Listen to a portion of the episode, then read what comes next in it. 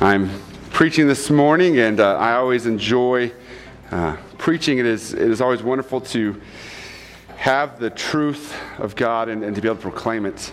And so this morning, I'm going to be doing a, a prolonged series. Um, so we will continue this series when I next preach. Um, so that could be next Sunday, or that could be three months from now, which is okay. And I'm not saying that in a negative way, but I'm saying in a sense of to remind you that when I come up, we're going to continue this. Um, and the reason why really is, and I'm going to use a little bit of the beginning just to promote, uh, I think, a vital skill, and that's memorization of Scripture. Um, when I was being discipled and becoming a uh, elder in my previous church, scripture memorization was a vital tool that we had to do. It was something that was important, and I had a very significant four years of my life where I committed much uh, verses to memory, and those verses still stay with me. And so, as a Christian, um, it's something that we should be doing. And so, I say that story not to lift myself up, but to point to the fact that um, after those five years, as you can imagine, life happens. You have kids, and Next thing you know, you're not memorizing and you're struggling to put scripture in your heart as you were before.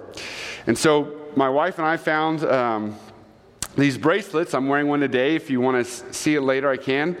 And these bracelets are just simply meant to be worn to help you memorize scripture. And I found it very helpful. So, on a side note, if you're looking for a way to memorize scripture or something to do with your children or a gift for a niece or a grandchild, I highly encourage you think about getting these uh, bracelets is a way for them to wear Scripture and also to learn.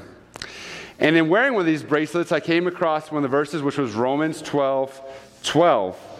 And it's a wonderful passage, I think, for life. I think it's a great text of what the Christian life should look like. And so we're going to be looking at Romans 12 verses uh, excuse me, Romans 12 12, and we're going to kind of focus on some of the three elements within that section, and we'll continue those other three as we move on with the series.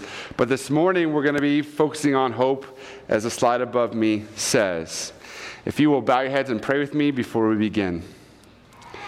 Father, we are thankful for the fact that your word speaks to us, that it is alive, that it is the word of God given to mere mortals, that it is not simply a mythical book that we hold in high regard, but it is actually the words of the living God. I pray this morning that these living words would speak into our lives, they would convict, they would confirm, and they would change our hearts to be more like Jesus. We are thankful for what you're doing in this church. We're thankful for what you're going to do through your word today. It's in your name we pray. Amen. So in Romans 12, 12, it says, Rejoice in hope be patient in tribulations, and be in constant prayer. Now, that is a simple summation, I think, of the verses around it, but I think the verses around help condense and show us how that is to be lived out. One of the things that as I've gotten older, it's constantly a desire of mine to ask myself, what does the faith look like lived out? What does it look like for me in my 20s, in my 30s, my 40s, and beyond? What does it look like to actually live out the faith as a husband, as a man, as a father? And I think this is one of these great passages that we should be looking to as brothers and sisters in Christ to get an idea. So read with me as we read through Romans 9. We're going to read 9 and 13. And then we're going to come back and talk about those particular verses or those particular words in verse 12.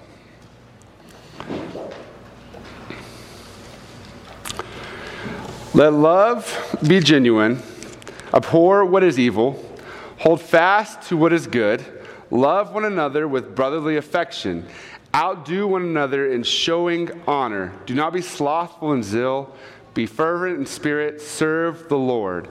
Rejoice in hope, be patient in tribulation, be constant in prayer. Contribute to the needs of the saints, and seek to show hospitality. Now, it certainly goes on to give more, but I think these are some key verses for our lives that we should radically consider adopting and doing in our day to day walking. I think so often as a young person, the, the problem I've had with growing up in the church is everything is spoken in abstracts, right? God has a great plan for your life, God has a destiny for you to fill. Well, what does that look like? How, how am I supposed to fill that? How do I convey the message of the gospel to people? And so I've always struggled with that, but when you read verses like this, 9 through 13, you see a very clear example of how that is fulfilled. What does it look like to walk in the truth, to walk in God's ways? And so we see the first part, 9 through 10 and 11, right? Talking about this zeal for the truth, restraining ourselves from evil. And then we see 13 particularly focusing on how that's played out in love for one another, right? Contribute to the needs of the saints and to seek to show hospitality, to be loving people. The church is a place of love. We know that right from John, where Jesus says, through your love for one another, they will know you are my disciples. And so this morning we see this two things being pointed out the fact of living a life of sin free and pursuing sanctification and a life of loving. But in the middle, we have that verse 12 12. Rejoice in hope, be patient in tribulation, be constant in prayer. I love this section here because it is a reminder of what we should be doing daily. It's a great verse to remind ourselves of how we are to go through our day because days can be hard, they can be a struggle, they can be a soul breaker, even if you want to use such strong language. But unless we are walking through these kind of verses, reminding ourselves to rejoice in hope, reminding ourselves to move forward in the light and truth of the gospel, sometimes life can overtake us. And so that's my goal this morning is that we won't be overtaken by these events and that we will remind ourselves of the truth, which is the gospel. And so, looking at this hope of the Christian faith, right? We're going to talk about that today. We're going to talk about the hope of Christ. It's not a mysterious hope. Um, I think so often in our current world, mysticism and New Age has kind of seeped its way into the church, right? Hope is this ethereal thing that you're trying to grasp. You're trying to kind of figure out what it is. It's far off. It's, it's hard to define, I think, for some believers. So, if I were to ask you, what is the biblical definition of hope in your mind, what would your answer be? Think about it. What is hope according to the Bible?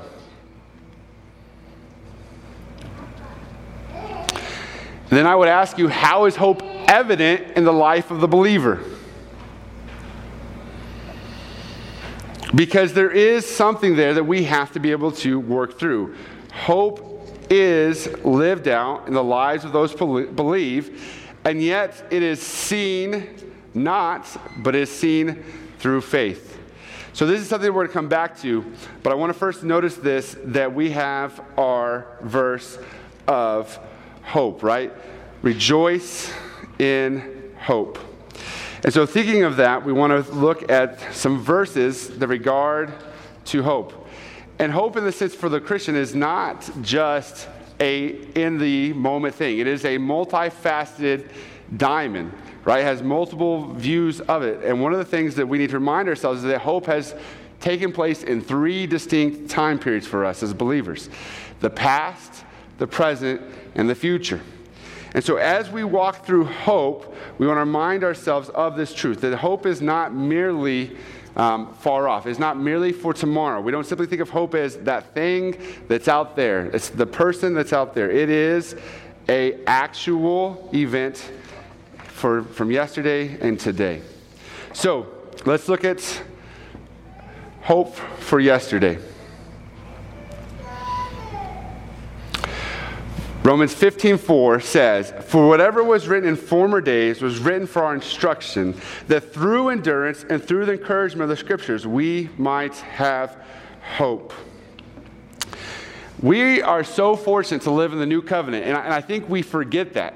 I think there's that initial joy when you first become a believer, right? The excitement, the zeal for what you have found in Christ right? This hope of the gospel. So, to go back to my question of what is the biblical definition of hope, I would say it's the gospel. And I would say verses like Romans 15 4 point to that. I was going to think of a clever analogy, something to talk about hope versus then and now, but really Romans 15:4 does a much better job conveying that truth that we are blessed to be in the new covenant.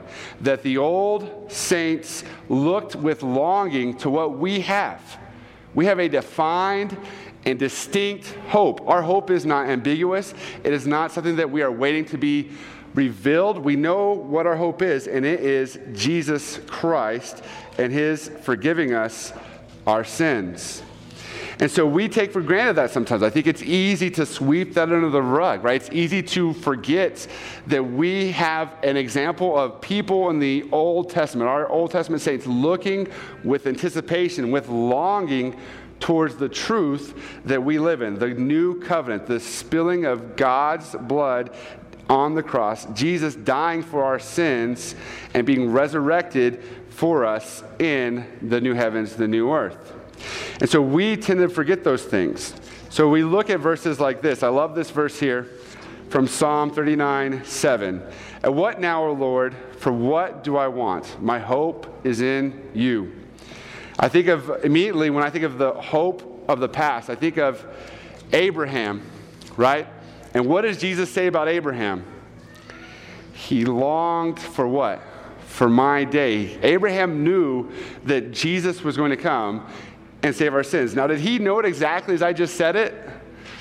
No, right? He was looking through a foggy glass, right? He couldn't fully understand how God was going to save him from his sins, how he was going to raise him from the dead, how he was going to fix so much of the brokenness that was in the world. And that is what is wonderful about where we live in this time. That yesterday points to this fact that they were longing for hope. They had a hope that was, was there, but they couldn't see it clearly. They couldn't understand how God was going to save them, how God was going to work in their lives. And we see verses like that the pleading of, And now, O Lord, what do I want? My hope is in you right? There was this notion that they knew it was coming, but they couldn't understand it fully. The Old Testament saints only had little glimpses here and there, right? They had the shadow of the cross, they had the figure of Jesus not yet displayed to them. It was still unclear. And so we see that this is something that is uh, discussed over and over in the Old Testament. We see it in Proverbs, right? Surely, oh, sorry. Surely there is a future, and your hope will not be cut off. There is this notion that there is hope out there. If you think about Psalm 1, it says, What about the righteous? The righteous shall stand in the assembly of God. Right? There is a future for the righteous. They knew that there was something greater coming, right? That the Israel, the physical, was not merely all there was. And we know that later in Hebrews it says that Abraham wasn't looking for a physical place, but a heavenly dwelling. And so Imagine what it must be like to be Abraham now, to have lived in a time when this was all unclear, and him thinking about us today, how we have a clear vision of hope. And that is what Abraham was looking forward to that there would be a hope, they would not be cut off, that their hope would be fulfilled in someone and something. In some ways, the Old Testament saints had a more abstract idea of hope than we do, right? They didn't understand how God could be both man and human. They didn't understand how the scripture was going to be fulfilled in Jesus. They had not been given that revelation. And so it takes the coming of Jesus, it takes the cross for that hope of the Old Testament of yesterday to be fulfilled. And so when we look at the Old Testament, one of the things we want to be thinking of when it comes to our notion of hope is reminding ourselves that we are indeed blessed to have the prophets, the, the Psalms, and the wisdoms of Proverbs to point us to the truth that the cross fulfilled the hope of the Old Testament saints that we live in a time when in today we know who our hope is. Our hope is in Jesus, right? We sing about it. My hope is built on nothing less than what? Christ's righteousness, right? We live in this period where hope has been fulfilled. We now have the object, the person that we turn to for hope. And so, what a glorious time we live in. And so, so often when we are downtrodden, we, we forget where our hope is. It's because we've lost sight of Jesus. We've lost sight of the fact that we are blessed to live in the new covenant era with other saints who worship and follow Him. And so, it's important to remind ourselves that because I think COVID has shown one thing, right? When all the churches were shut down, and people were going that hope was in desperate need.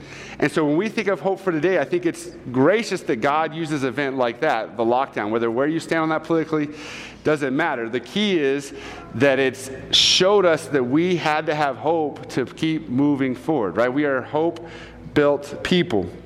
And so when we think about hope from the Old Testament and moving it forward into the new covenant, we see the person of Jesus.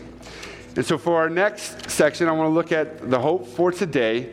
And if you want to turn there, go ahead and turn to Romans 8 18 through 25. And of course, I'll have it up above me. But we want to look at hope for today. So, we can look at the Old Testament and we can see the hope that was foggy and, in a sense, far off because Jesus had not come yet. And then we have to ask ourselves so, what does hope look like for today in 2022? How do I apply hope in my current life, in my current situation, in Jesus. And so I think, certainly using COVID as an example, we live in a very desperate time. Um, I could tell you that there is not much hope in our world, right? And I think it's, it's constantly evident. It's, conf, it's evident in the way our politics are going, in the way we see the world moving. And yet, as Christians, we should be joyful because we actually have the hope for the world, which is Christ Jesus. And so, when we stand today, there's three points that I want us to take from today in hope in terms of this for our lives today. We should be able to look back at the Old Testament, we should be able to look around us, and we should be able to look forward in that regard.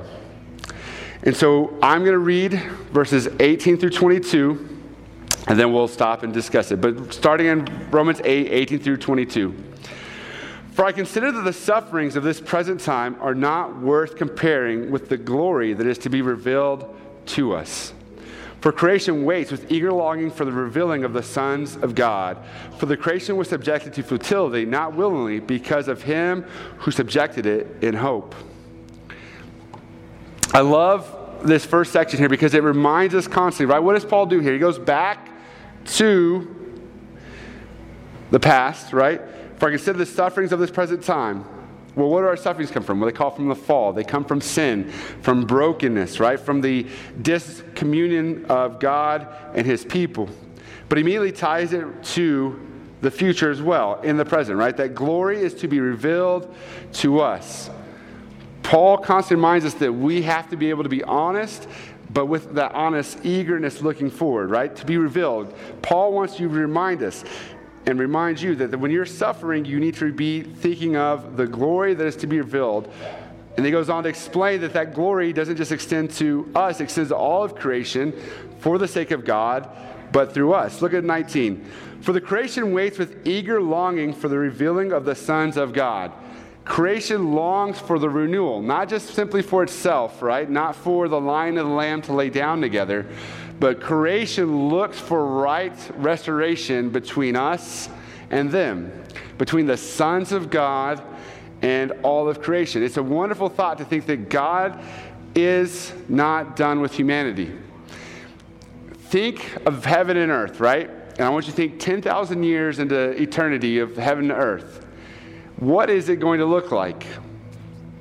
We don't know, right? But my speculation is this it's not going to look like sci fi, metal buildings, minimalism, super clean, high tech uh, gadgetry.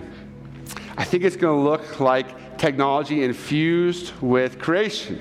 Right? Look at that verse. Creation longs for the eagerness, the revealing of the sons of God.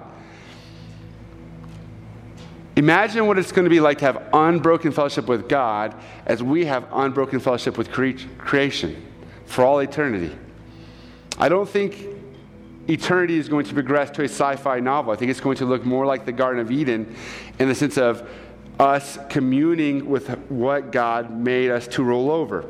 right? There's, the creation longs for the Son of God. Verse 20, for the creation was subjected to futility, right? The ground now bears thorns, it now bears weeds. We're in the middle of a drought, but you know what's growing really great in my front yard? Those dandelions, right? They just grow. I don't have to water them. If they were beautiful and, and they looked great, I would never have to water my grass, right? But grass, flowers, takes a lot of work, right? But futility of the of the creation is evident to us, right?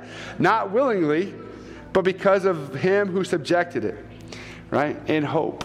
So there's this notion that again, Paul goes back to the past after just being in the, the future and says, Remember, you live in a broken world, right? The creation shows it all around you. It's going to be over 100 degrees today. It's not going to be real pleasant to be out in the sun. The sun is going to cook you if you stay out there too long.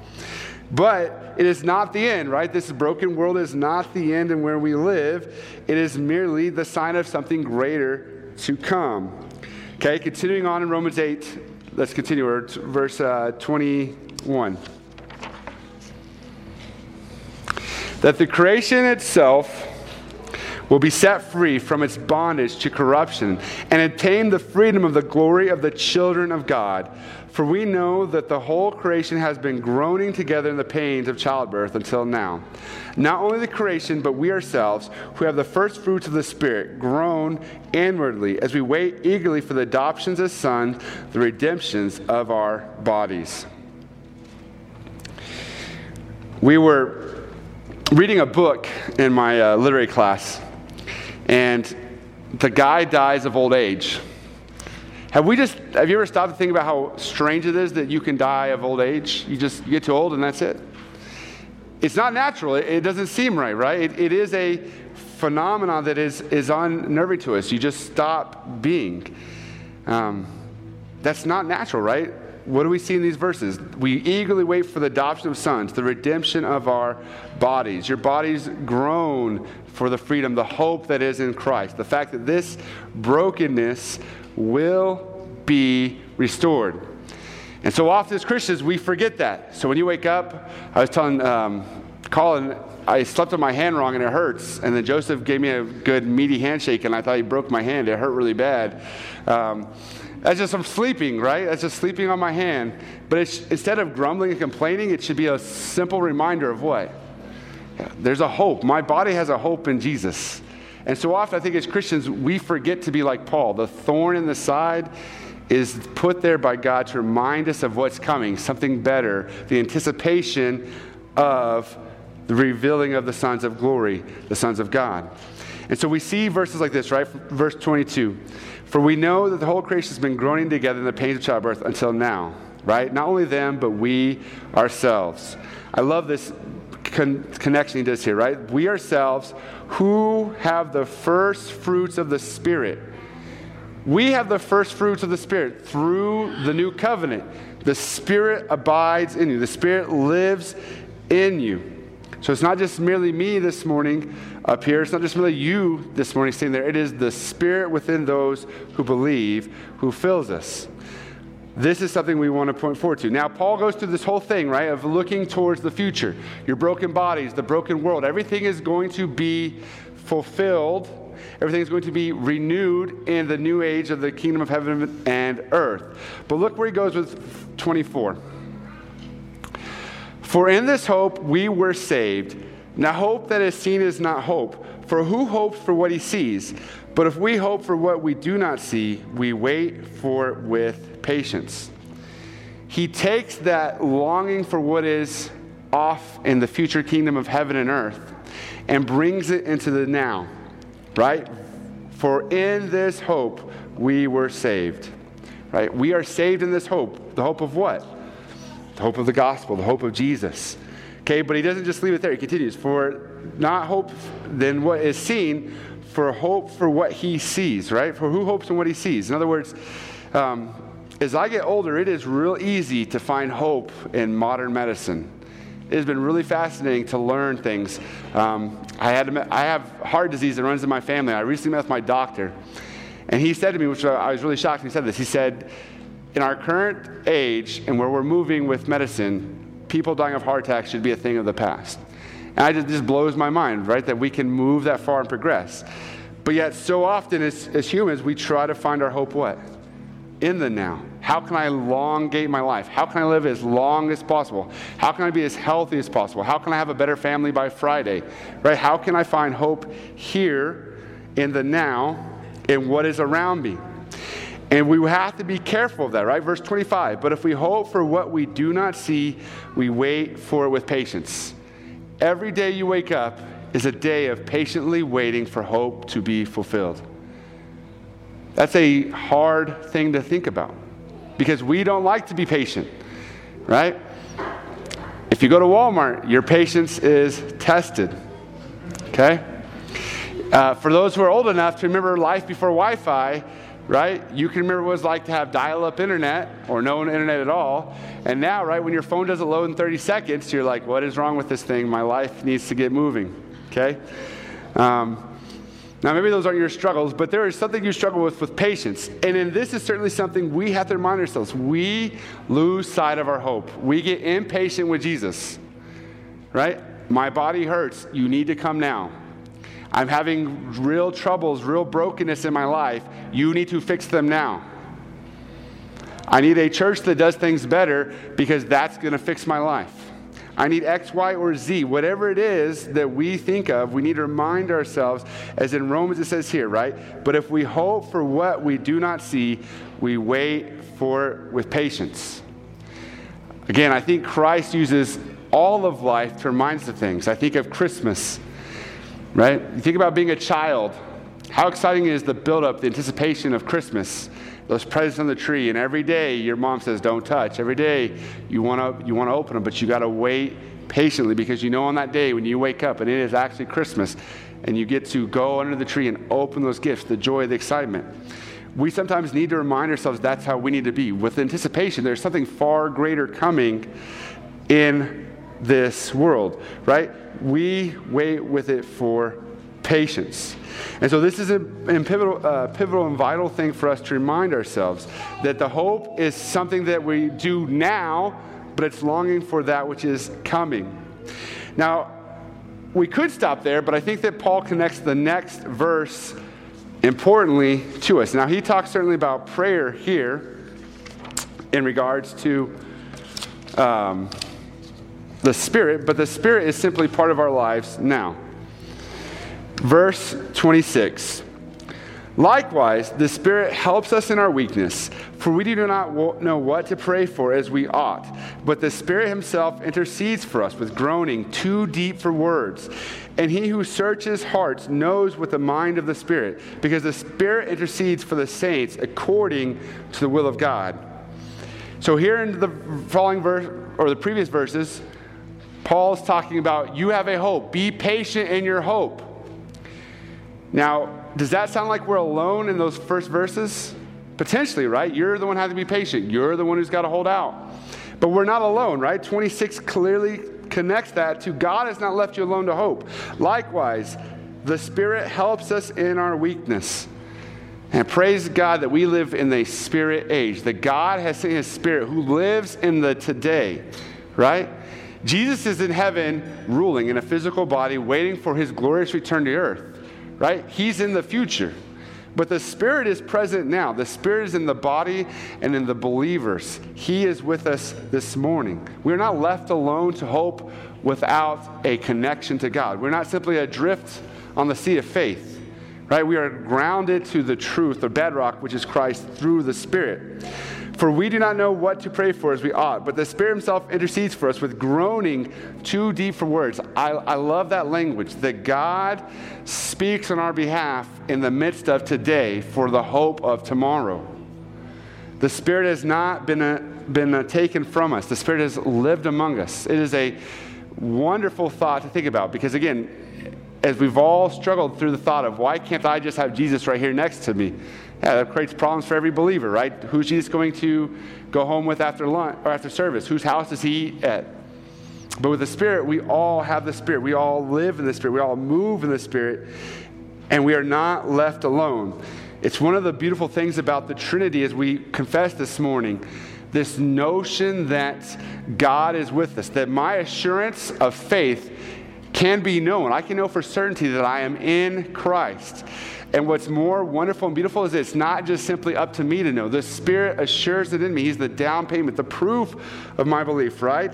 The Spirit intercedes for the saints according to the will of God. God is active in your life.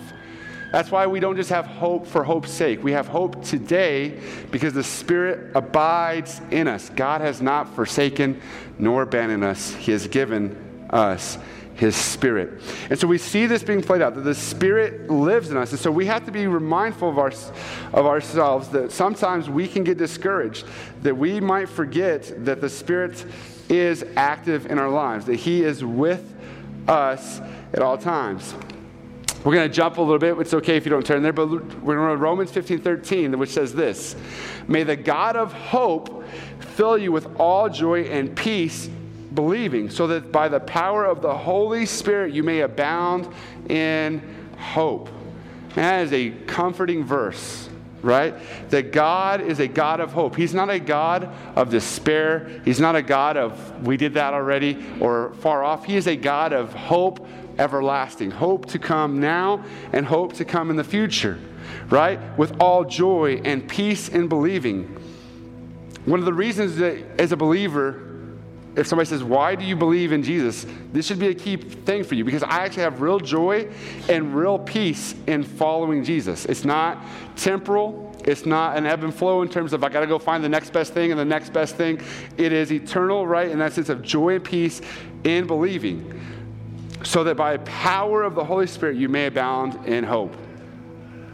This should take us to a place every day where we pray, God, fill me with the hope of the gospel. Fill me with the hope of life to come in the struggles I have in my life, in the trials I have in my life, in the things that I'm going through. This is a great reminder of that, so that by the power of the Holy Spirit, you may abound in hope.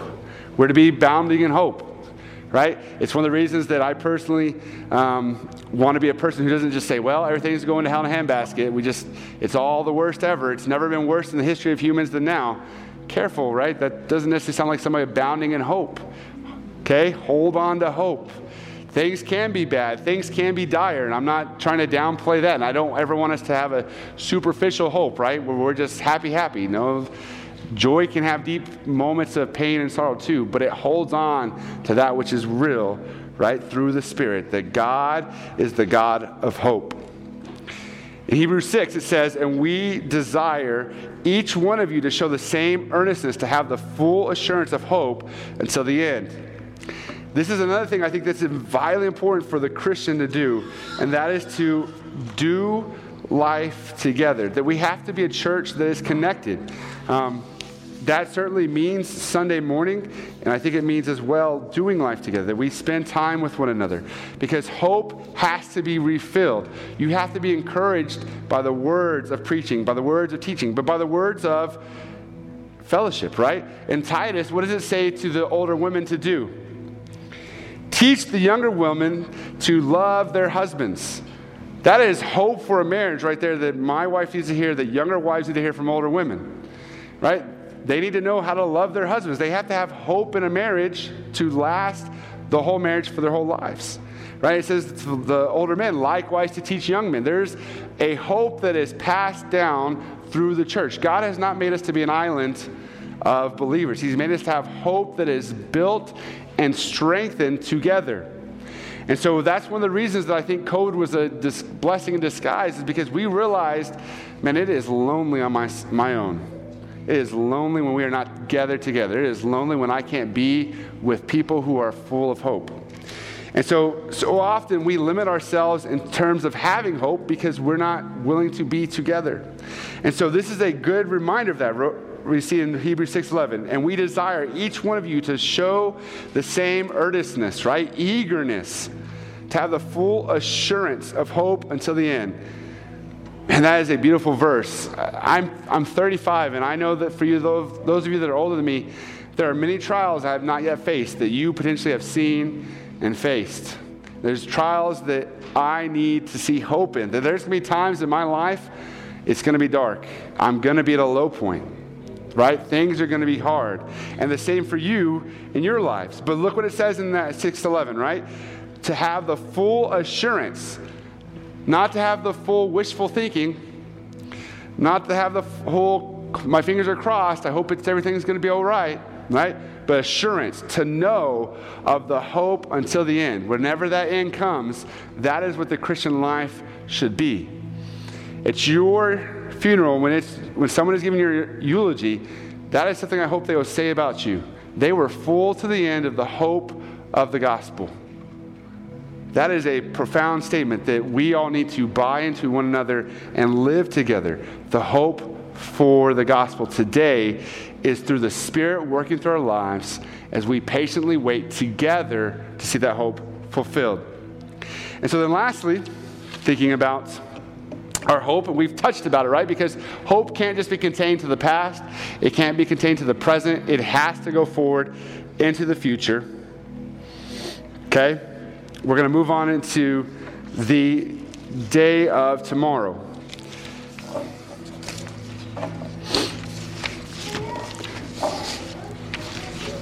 Before we get there, though, I want to look at First Thessalonians because it's going to help us move forward in that future. But since we belong to the day, let us be sober, having put on the breastplate of faith and love, and for a helmet, the hope of salvation. Helmets, are they pretty important? Yeah, they're pretty important. Um, if you ever want to, if you ever want to have a good um, comical experience, come watch Talon's baseball team play. It's coach pitch. I have the pitch to the kids, and yesterday I hit a kid right in the head. Um, yeah, it was, a, it was an audible gasp when I hit him. Now, thankfully, I'm just tossing it. I'm not pitching full speed. Um, but his helmet worked really well, and I was very grateful that he had a good helmet when I hit him. Um, he was fine. So if you want to see some terrible pitching, come see that. But the helmet's important, right? We all know helmets are important, okay? Um, when a son gets a bike, a motorcycle, one of the first things I'm sure a mother buys is a helmet. Uh, she wants to make sure he is protected if she could not persuade, dissuade him from buying the motorcycle. But we see the same notion here within the analogy of armor, right? Put on the helmet of the hope of salvation, right? Are you actively putting in your mind the hope of your salvation? This is a calling for today that leads into tomorrow for our futures, for when we are standing with God in glory. And so, this is an important verse that I want you to think about, right? Because we're going to connect it to another verse there. But are you putting in your mind the hope of salvation? Are you dwelling on it? Are you letting the Spirit work through your brain, through your memory in that regard? In 1 Peter 1:13, we see this verse. Therefore, preparing your minds for action and being sober minded, set your hope fully on the grace that will be brought to you at the revelation of Jesus Christ. As the verse said before, since today is today, since you are in this present, right? There is a movement within New Age to, to say, be aware of it, take a moment. Notice your surroundings, be aware. Right? There is a little truth in that of what? That we need to be present today. We need to be reminding ourselves of the truth of the gospel. The danger is that where New Age takes it, right, is this place of therefore erase all thoughts and just be in the moment. We have a moment in the sense of what? For us, for the believer, for the truth, we know it's the moment of being sober minded, setting our hope fully on grace that we brought to you at the revelation of Christ Jesus. And I really like the wording here from Peter, right? Preparing your minds for action we don't tend to think as hope is a preparation for action, right? We think hope is kind of a last ditch thing. Well, I hope my team pulls it out and wins. Um, that's not the hope we see in the gospel. The gospel hope leads people to action. It leads you to change your thoughts about the future, how you plan to go through life, what you aspire to accomplish, what are you setting your mind for? Therefore, preparing your minds for action and being sober minded, set your hope fully on the grace, right? The gospel that'll be brought to you at the revelation of Christ Jesus. There's going to be this tremendous thing that happens when we are standing before Jesus. He will avail himself in all his full glory. And that full glory will be so glorious for all eternity, we will be amazed by it. But that's not the only thing, right? It says we brought the, the, the grace we brought to who? that will be brought to you, right? As we read in Romans, your bodies will be renewed, your minds will be renewed, you will be made perfect in Christ. So at the same time, we are glorifying God and Jesus for his glory for all eternity. We'll be glorifying God for all eternity for the fact he has renewed us as well, right? I mean, heaven is going to be this place where we are constantly amazed at the glorious gifts God has given us. The fact that He's revealed Himself fully, but He's also renewed us fully in Him. And so, as we look forward, right, we want to remind ourselves that the hope is that the revelation of Christ Jesus is coming. He is coming back. He has not abandoned us, right? He has sent us His Holy Spirit as a down payment. But there is going to be a time when we sit face to face with Him. One of the things that I love about the Lord's Supper, and one of the things I love that we do it weekly, is it is a weekly reminder that we are going to sit at a table one day and break bread with Jesus. Like it's not just some ethereal thing, some, some we're not going to stand at church in heaven and look at a picture of Jesus and go, wow, isn't Jesus so great? He's going to sit at a table with us and he's going to pass the bread to us.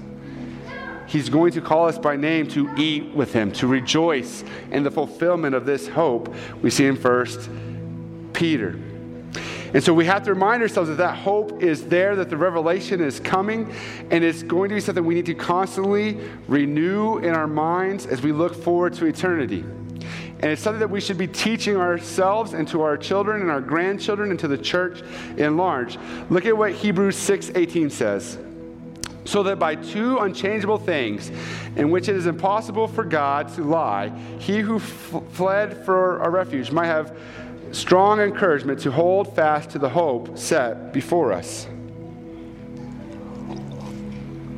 In this current situation, God is our refuge and our stronghold for us to look to the hope that is coming. The truth is that, right? God is not lying to us, He cannot lie. In our Wednesday nights, we've talked about some of the things that God can do, his uh, attributes. One of them is God cannot lie. So, in that sense, God tells us hope in Him is for eternity that we will be fulfilled, right? We are going to be renewed in Him. Our hope that we should be teaching to our children, our grandchildren, to one another is that, right? Reminding each other the hope is this God fulfills His promises, God is faithful. He does not turn away from the promises He has made to us. In Titus 1 2, we have another version of this being reiterated in hope of eternal life, which God, who never lies, promised before the ages began. Man, I love that verse. I love that verse because it reminds me of the truth that God has been promised his hope to us before time began. And eternity past, God knew He was going to send Jesus to pay for our sins. He knew that He was going to forgive and bless us through His Son before the ages begin. To hope we have to hold on to, and hope of eternal life, living with God unbroken, right? This is a good verse to, to dig into when you're in a dark place, right? When you're in a place where hope is not really shining through. Before time existed, God had a plan for you to bring you into eternal life with Him, right? One of my favorite things to, to think about when I hear a preacher say, God has a destiny for you. It's going to be amazing. I'm like, yeah, it's eternal life. It's already been solved um, in that sense, right? It's not this magical ride He's going to take you on in the sense of, you know, fulfilling all your eternal, um, excuse me, your, uh, your desires here on earth, right? It's a eternal blessing. It's an eternal destiny for you, not simply ending here in this life. In hope of eternal life, which God who has never lies, promised before the ages began. It's a wonderful, wonderful verse. And then in Colossians 1:5 we have this. Because of the hope laid up for you in heaven, of this you have heard before in the word of the truth, the gospel. When we wake up and we go through life, when we think about living out on this world, it is a real and solid hope. It is a hope laid up for us in heaven. It's not some random treasure. It's not something that we're not sure what it's going to be. It is life renewed in our bodies, it is life unbroken with Christ in heaven. And you've heard of this truth in the gospel, the truth of the gospel. And so, as a, as a Christian, this is the glorious thing of life. It gives us real hope. I've had to go to many or we've had many deaths at Roswell High this year. tragic, tragic deaths. And I went to one of those funerals, and it was not very hopeful. Uh, it, was, it was hard to kind of sit through because there, were, I, there was no real hope for those people. This is the glory of the gospel, is it gives people actual hope and joy and peace. And so, one of the most effective ways that you can actually be a witness to people, right, is not maybe learning a clever, which not saying these aren't helpful, but they certainly can be, but not learning a you know clever uh, five articulative F A I T H thing on your hands and being able to articulate that to people, or having a really good handle on your tracks and those kind of things, which certainly can be helpful. Evangelism can look like that. But I wanted to look at, to close, 1 Peter, and think about this as a way to which we should live our lives. But in your hearts, honor Christ the Lord as holy, always being prepared to make a defense to anyone who asks you for reason for the hope that is within you. This should convict us in two ways, right? That we should know our Bible, right? The defense part, but also it's a defense of the reason for what? Why are people asking you to defend what you believe, according to this verse? For a reason for the hope that is in you. If you are known by people who aren't believers as a hopeless person, that's a really bad sign of where you're at and you're standing with Christ. You should be a person of hope. We are in a time where hope is desperately needed, right? And we need to be that hope for those around us. Because those who do not believe, they have no hope, right? Eat and drink for tomorrow we die. That's it. I'm going to enjoy what I got now because this is all there is. I'm going to have a broken relationship with as many people as I can because I have no hope. I don't know how to have actual authentic relationships with people. I don't know how to engage people without it being serving to me. There has to be an end game for me.